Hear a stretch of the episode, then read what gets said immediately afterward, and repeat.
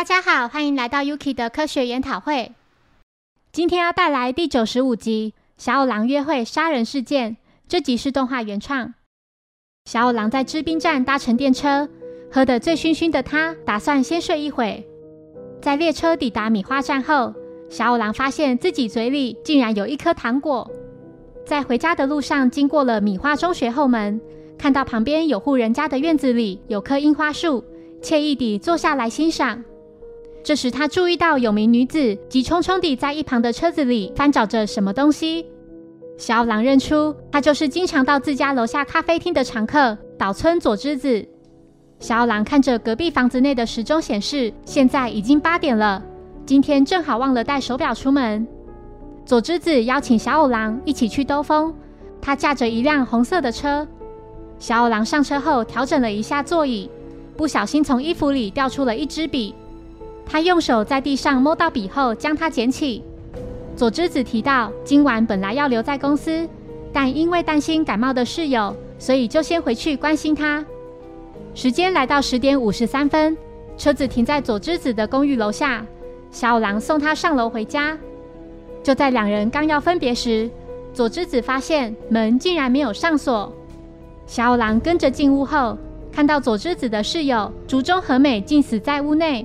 胸口被插着一把刀。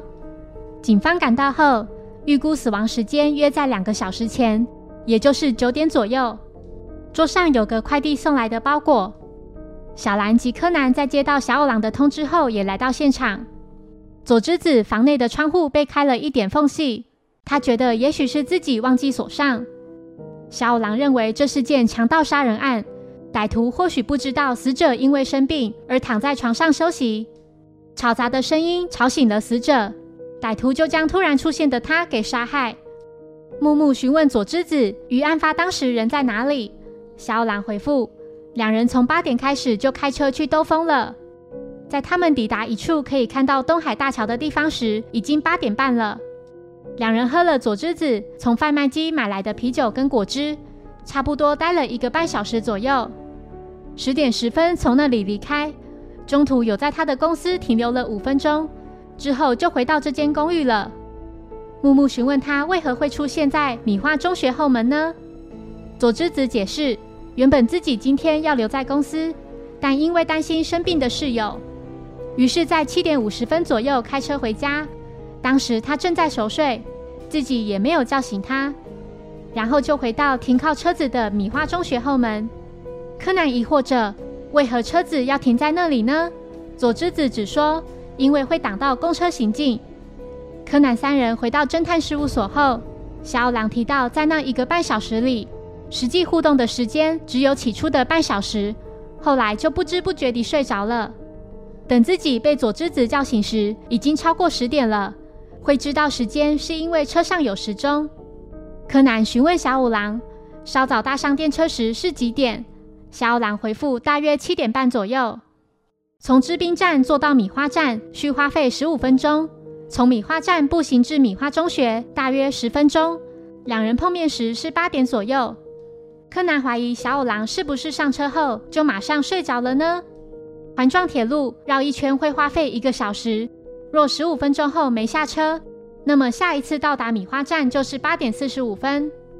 隔天晚上。三人决定再次搭乘与昨晚小五郎所搭的相同时段的电车。在列车到达富士见站后，有三名小朋友坐上车。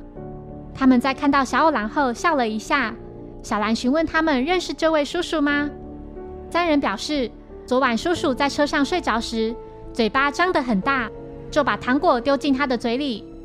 小五郎这才惊觉，原来昨晚和佐之子见面时，已经将近九点了。抵达景点时应该是九点半，互动了三十分钟后已经是十点左右。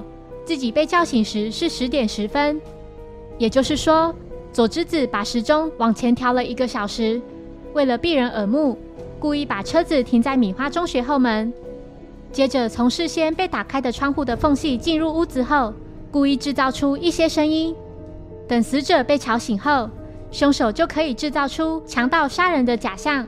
最后再回到车子停靠的地方，并巧遇小五郎。几人通知警方，再次来到死者家。柯南麻醉小五郎，并变身为他的声音说：“昨晚八点半，快递人员将包裹送来公寓时，原本在睡觉的死者出来应门，但是他却找不到印章，情急之下就拿了桌上的笔去签名。送货员离开后，死者就把那支笔放在饭厅，然后又回房间继续睡觉。二十分钟后，惨遭凶手刺杀。凶手以为掉在尸体旁的那支笔是自己的笔，便赶紧捡起。”之后就邀请我去兜风了。当时用来犯案所穿的血衣跟手套就放在后座的椅子底下，包包里的笔就在那时掉了出来。凶手一定没有注意到我在上车后，也不小心从衣服里掉出了一支笔。而我所捡到的那支笔就是送货员写过的笔，上面肯定会检验到凶手和我以及送货员的指纹。佐之子认罪，并表示和美向他敲诈。一年前。自己将一项违禁品在不知情的情况下做了进口代理贩卖，被和美知道后，他就开始要自己每个月都要给他钱。一想到这辈子都要活在他的勒索下，就决定把他杀了。原本在公司仓库里装了监视器，拍摄前方的店家有哪些客人出没，都能一目了然。如此一来，若没有巧遇小五郎，还能向警方证明自己在公司里。兜风途中回公司的那五分钟，就是为了要将监视器拆下来。谢谢收听，如果喜欢本节目，欢迎小额赞助给我支持，谢谢。那我们下一集再见，拜拜。